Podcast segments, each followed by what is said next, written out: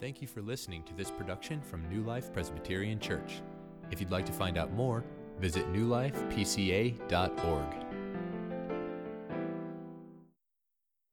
Open your Bibles, please, to the book of Second Kings. Second Kings.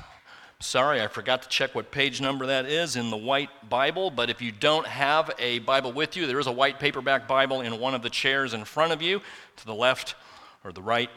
Uh, you can grab that and open up to Second Kings, kind of in the middle of the Bible.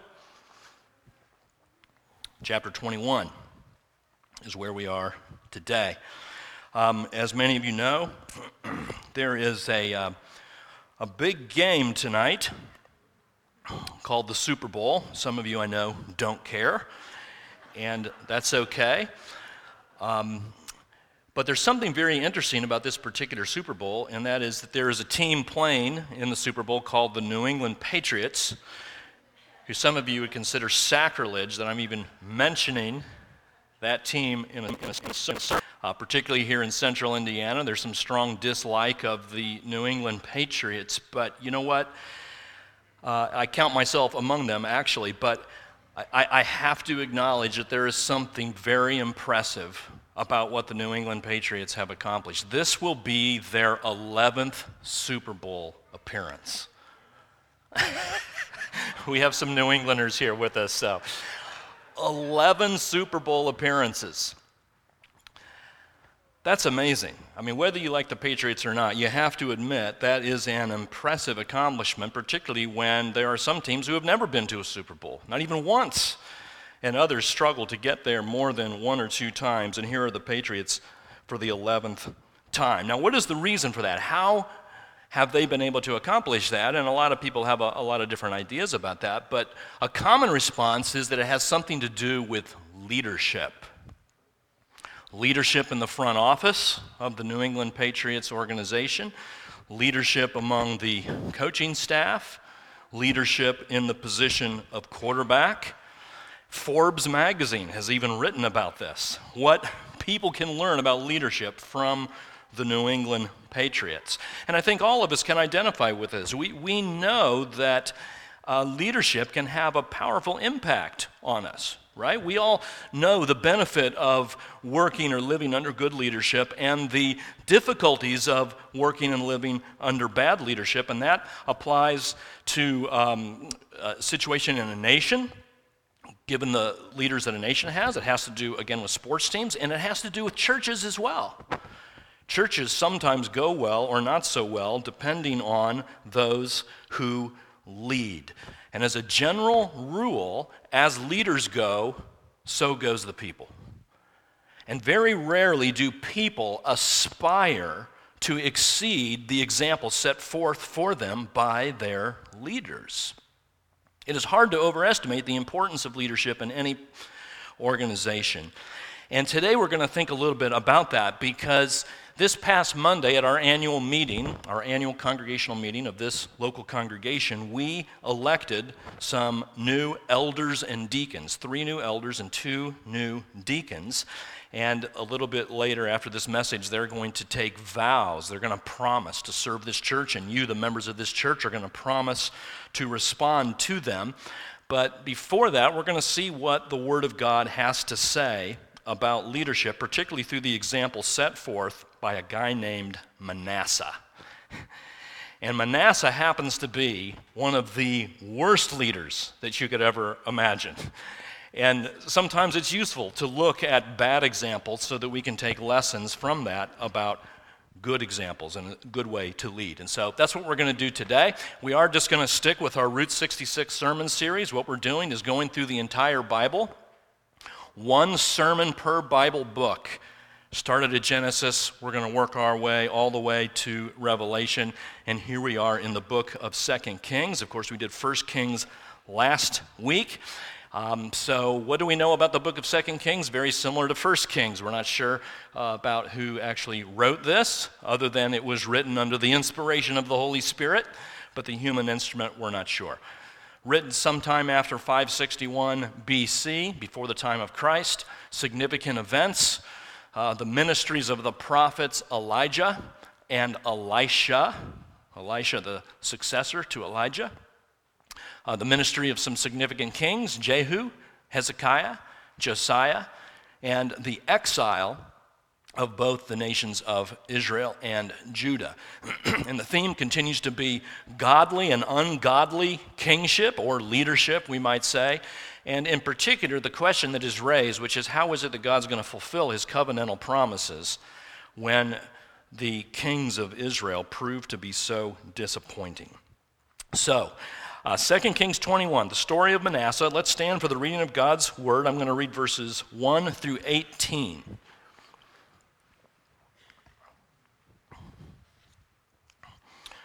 2 Kings 21, verse 1. Manasseh was 12 years old when he began to reign, and he reigned 55 years in Jerusalem. His mother's name was Hephzibah, and he did what was evil in the sight of the Lord, according to the despicable practices of the nations whom the Lord drove out before the people of Israel.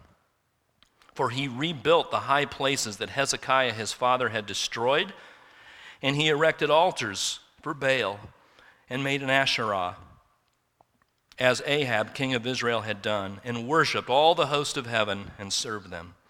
And he built altars in the house of the Lord, of which the Lord had said, In Jerusalem will I put my name. And he built altars for all the host of heaven in the two courts of the house of the Lord. And he burned his son as an offering, and used fortune telling and omens, and dealt with mediums and with wizards. He did much evil in the sight of the Lord, provoking him to anger. In the carved image of Asherah that he had made, he said in the house of which the Lord had said to David and to Solomon his son, In this house and in Jerusalem, which I have chosen out of all the tribes of Israel, I will put my name forever.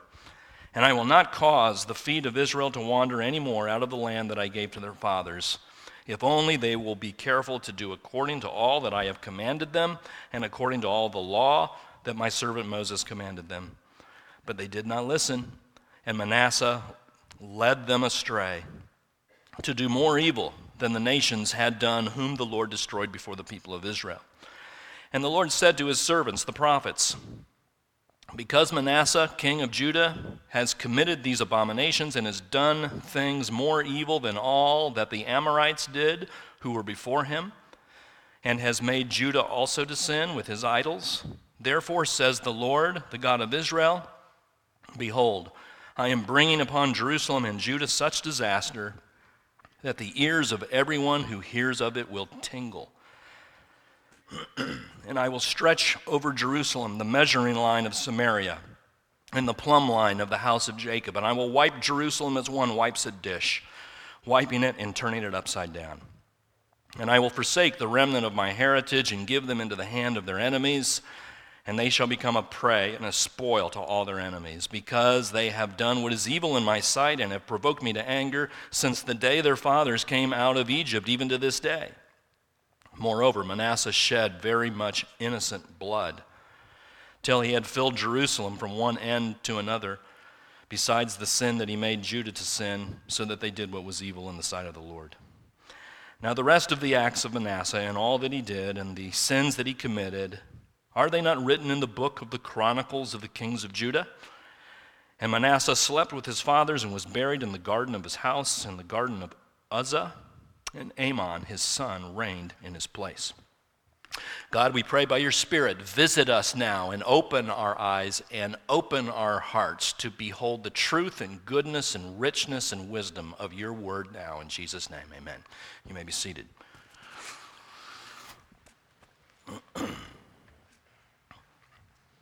You'll have to be patient with me. I'm uh, getting over a cold here, so I'm struggling a little bit with my throat. So pray that the Lord would sustain me through this message. All right, King Manasseh, what can we learn about leadership from this man? First of all, let's look at the quality of this man's leadership.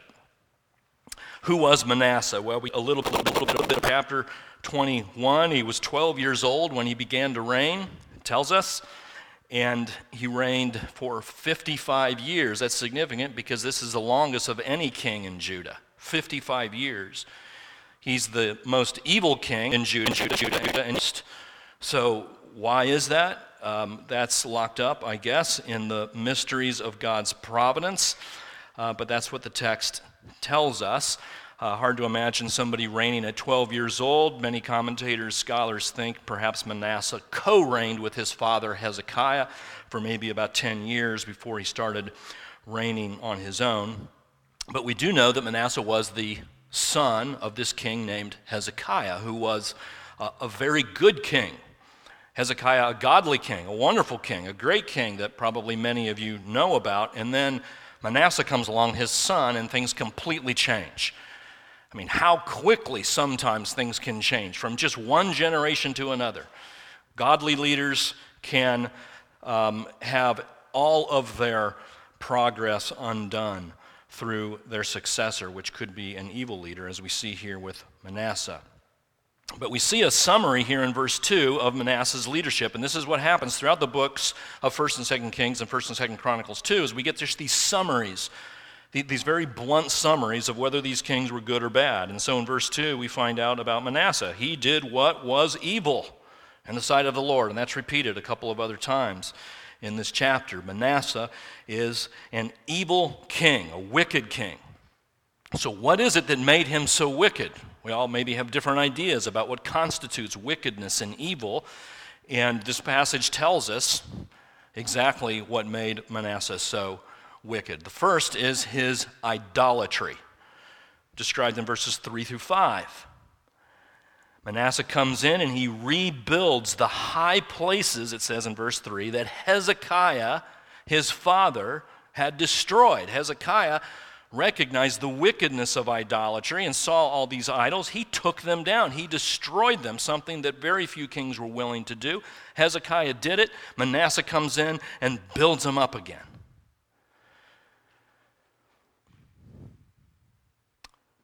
The altars for Baal and Asherah pole is also, Asherah was the uh, fertility god.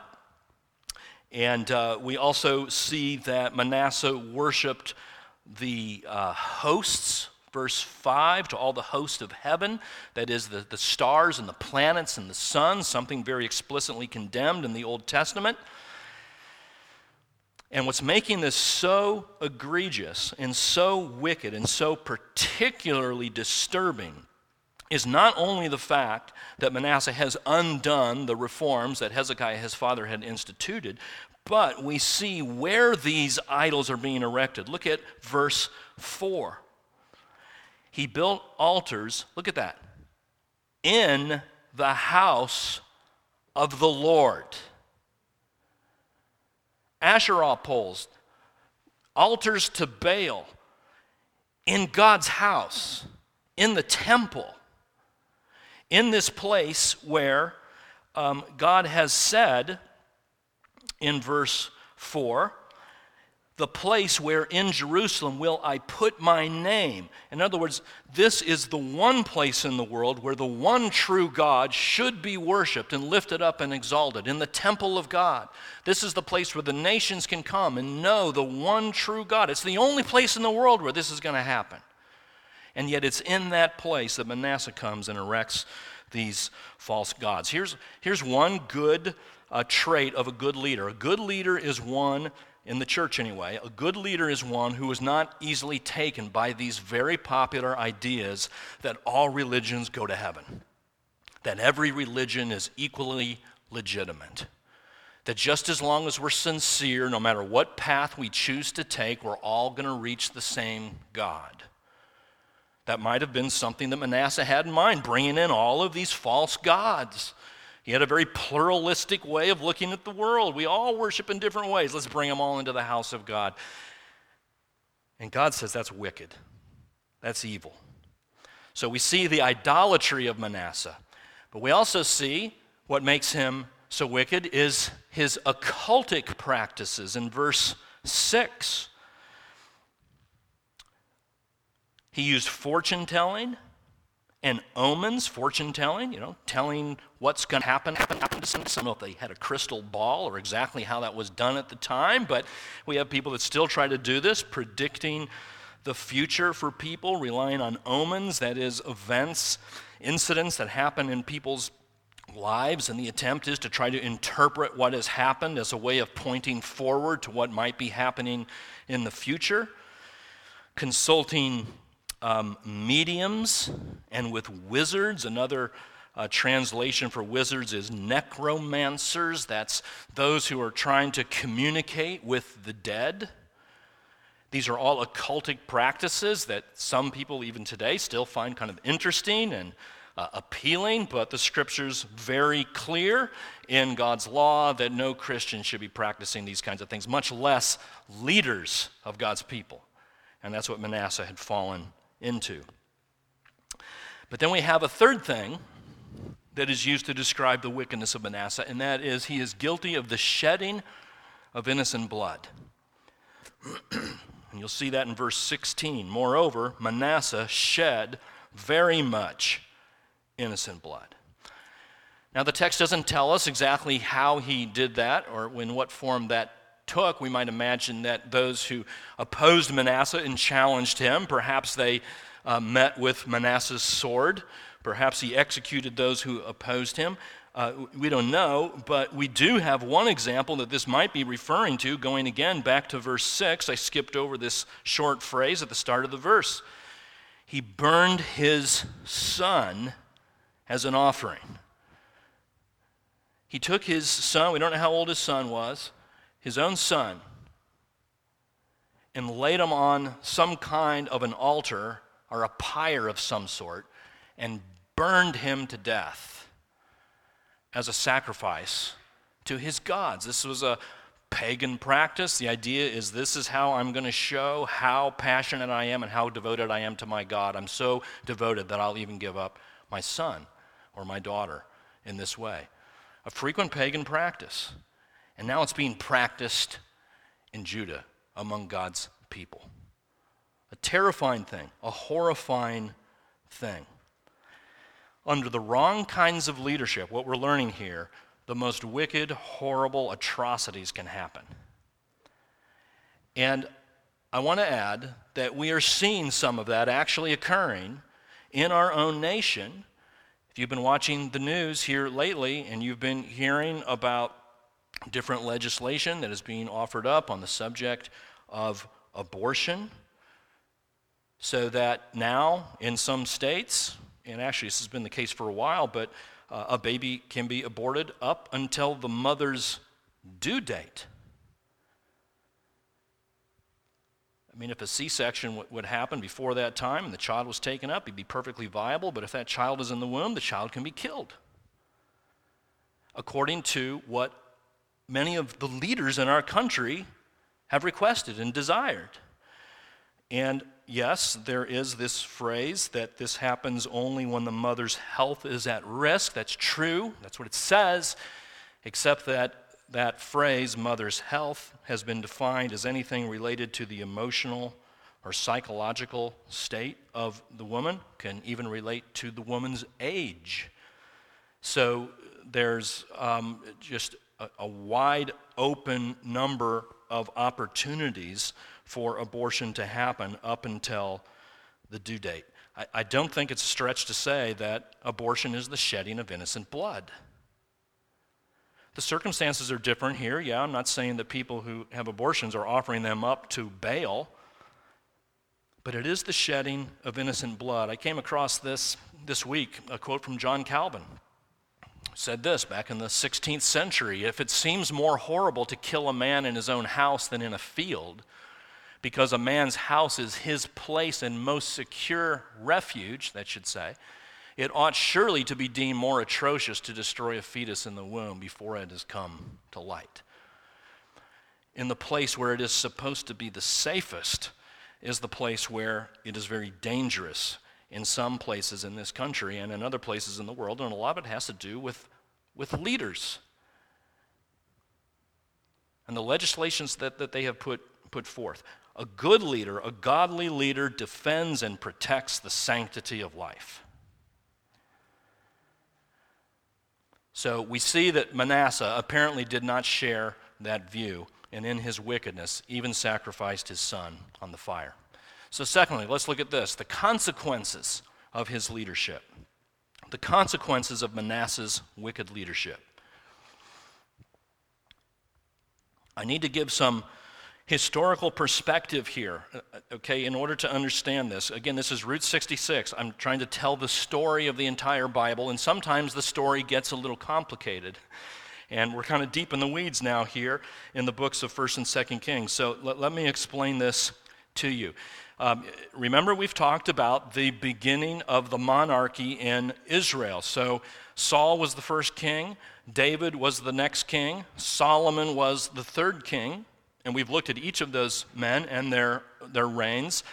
After Solomon, all those three men were kings of Israel. But after Solomon, the nation of Israel was divided.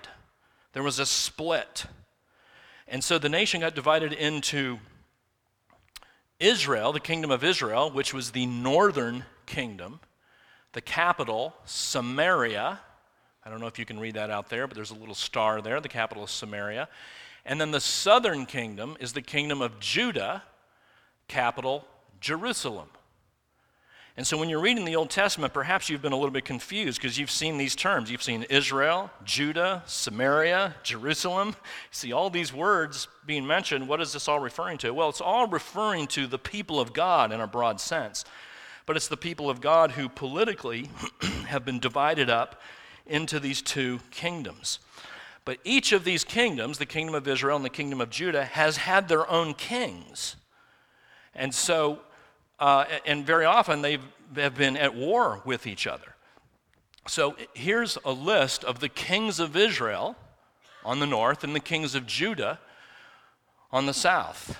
So you can see a number of kings over a, great number of years.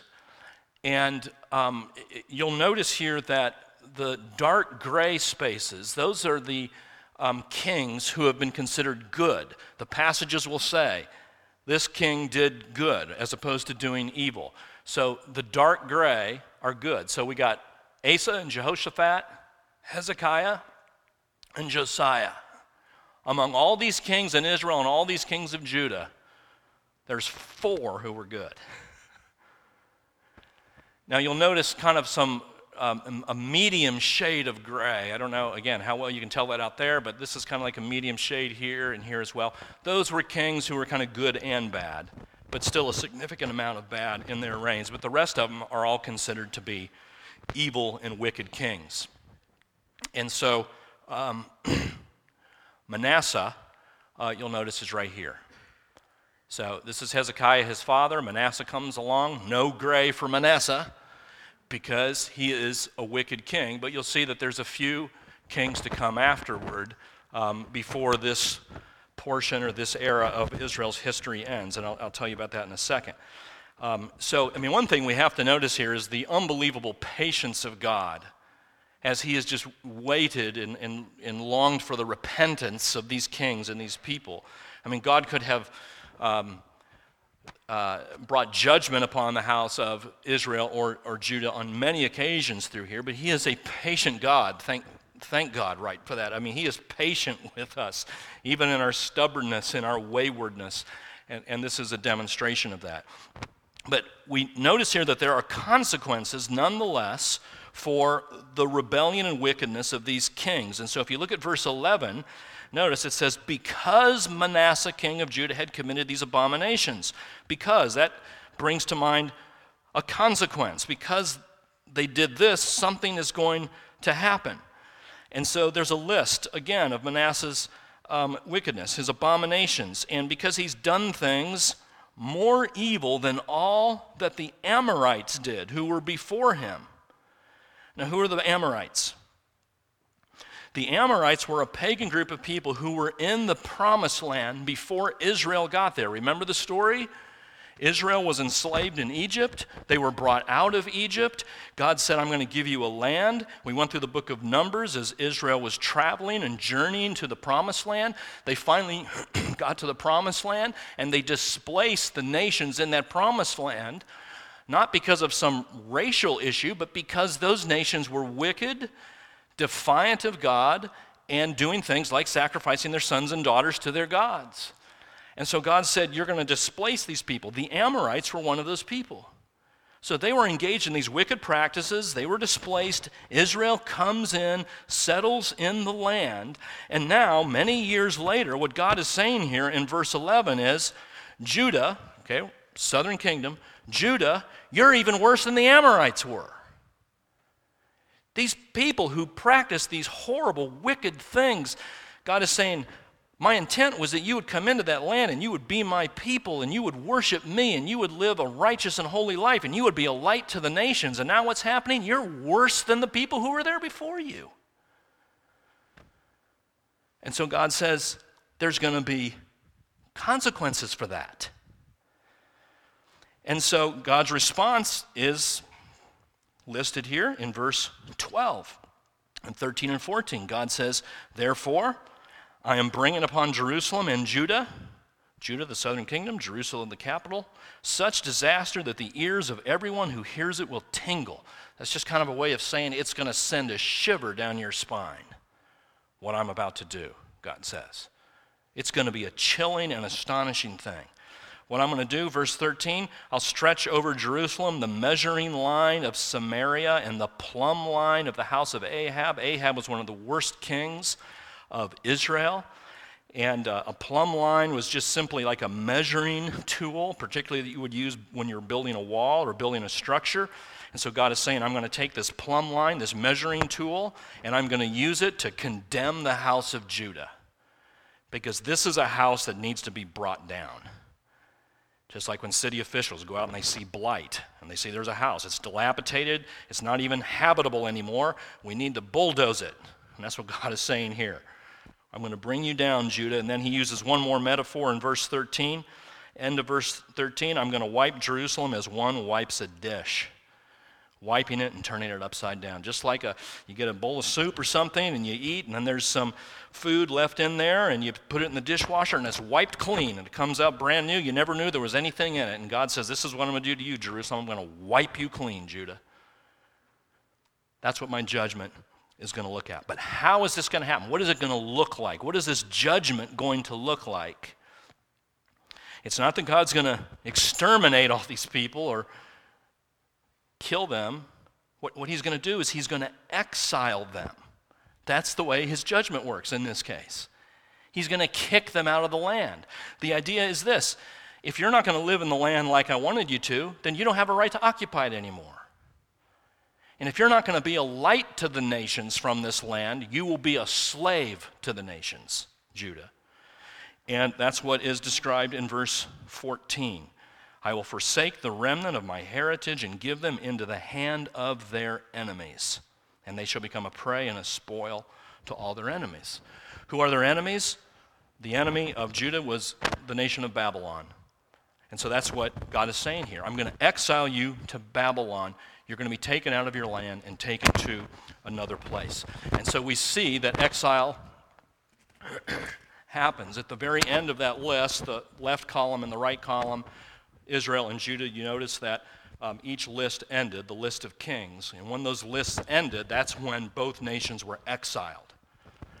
And so Israel was exiled to Assyria in 722. It's described in 2 Kings 17:6. Judah exiled to Babylon in 586 BC. 2 Kings 25, 21. Okay, so that's a lot of historical detail. You'll need to remember that because as we get into the prophets, we're going to have uh, learn a lot about uh, what God says to Israel and what God says to Judah, and um, so that'll help you kind of understand that. But one thing we learn from this is that God will judge wicked rulers. Those who rule wickedly will not get away with it. Rulers of nations or rulers in churches, God will bring them down. That's the consequences of bad leadership is the judgment of God. All right? now, lastly, the example of Manasseh's leadership. So, this will get us back to the, the subject of leadership. There's two verses here that I think every leader should pay very close attention to. And if you're out there thinking, well, I'm not getting installed as elder or deacon today, this doesn't really apply to me. Actually, a lot of you are in various leadership positions. I know a lot of you lead ministries. If you're a parent, you're in a leadership position. If you're a teacher, you're in a leadership position. So, um, Many of us are in leadership positions, but look what it says in verse 11. Because Manasseh, king of Judah, has committed these abominations and has done things more evil than all the Amorites who were before him, and has made Judah also to sin. He made Judah to sin with his idols. Verse 16, this same idea is repeated. Manasseh shed very much innocent blood till he had filled Jerusalem from one end to the other, besides the sin that he made Judah to sin.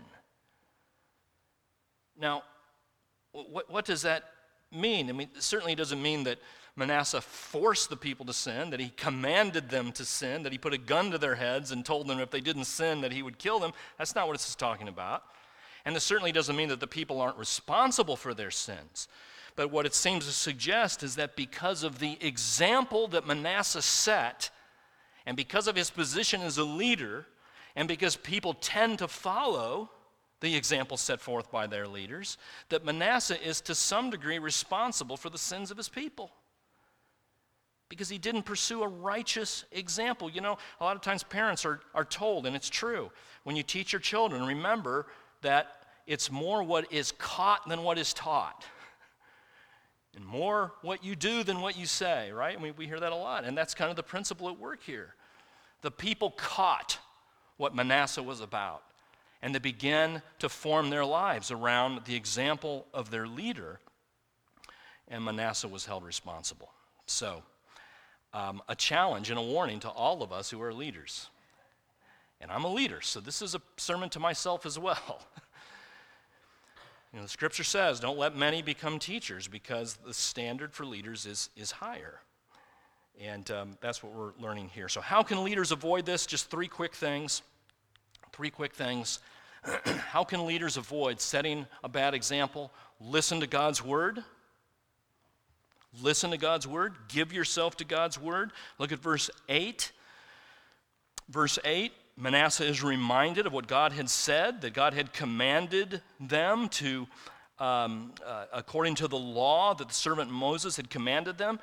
God is reminding Manasseh about God's word that had come to them. But then in verse 9, they did not listen, it says, and Manasseh led them astray. They, they stopped listening to God's word, they got interested in other things.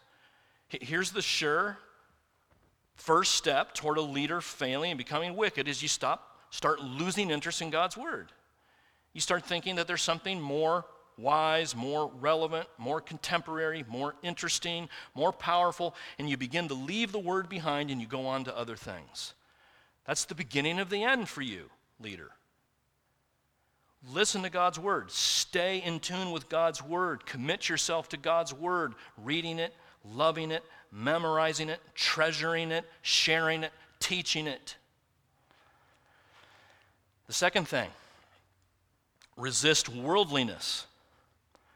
Again, verse 2 kind of repeats what we've already talked about a moment ago, but verse 2 He did what was evil in the sight of the Lord according to the despicable practices of the nations. Apparently, what Manasseh wanted was to be like the nations. He didn't want to be different, he didn't want to be distinct. He wanted the acceptance of the world. Here's another step that a leader in the church can take to wickedness, and that is to model your ministry around what the world wants. To make decisions and do things to get the applause of the world and the attention of the world so that the world will think you're not so weird and not so strange as a Christian. That's a sure step toward wickedness. Avoid worldliness. The task of the church is not to earn the applause of the world, but to be a light to the world. We are not to be conformed to the patterns of this world, but to be transformed by the renewing of our mind. And that's especially true for leaders. And the last thing is to humble yourselves, leaders. Humble yourselves. Humble yourselves. This story actually has a happy ending Manasseh. We don't see it in Second Kings, but if you go to Second Chronicles, Second Chronicles gives us another account of Manasseh's life. And look at this. Look what happens in Manasseh's life. When he, that's referring to Manasseh, when he was in distress, he entreated the favor of the Lord and humbled himself greatly before the Lord of his fathers. Isn't that unbelievable? The man guilty of all of this wickedness humbled himself. He prayed to God, and then God was moved. Even in spite of all the wickedness he did, God was moved because the man humbled himself. Brought his entreaty, heard his plea, brought him again to Jerusalem into his kingdom, and then Manasseh knew that the Lord was God. Manasseh became a believer. Manasseh repented. He confessed his sins and was brought to know the one true living God. Friends, if Manasseh can be forgiven of his sins, you can too. No matter what you've done, no matter where you've been, no matter what shame you're carrying, no matter what sin is bothering you, no matter how deep you've been in it, no matter how unspeakable it is, God will forgive you if you humble yourself and turn to Him and ask for forgiveness. I mean, that's in all of this complication, that's really probably the most important and profound thing that needs to come out of the text. A very simple thing humble yourselves and turn to God, and He will forgive you. And that is particularly important for leaders. All of us as leaders know what it's like to make mistakes, to, to not measure up, to, to have blind spots, to do things that are foolish. We know that. We all share that. We're all going to do that. And the elders and deacons who are coming forward will make mistakes. But let me just say to you follow Manasseh's example, humble yourself, and go to the Lord, and he will forgive. And the good news in the end is that we don't have to worry about being led by a king like Manasseh because today in the new covenant we are led by a king named Jesus. The King of Kings, who in every place where Manasseh did wrong, Jesus did what was right and what was gracious in giving his life and raising from the dead and promising now that the gates of hell will not prevail against his church. And so, all Christians and all leaders, keep your eyes fixed on him who is the author and finisher of your faith.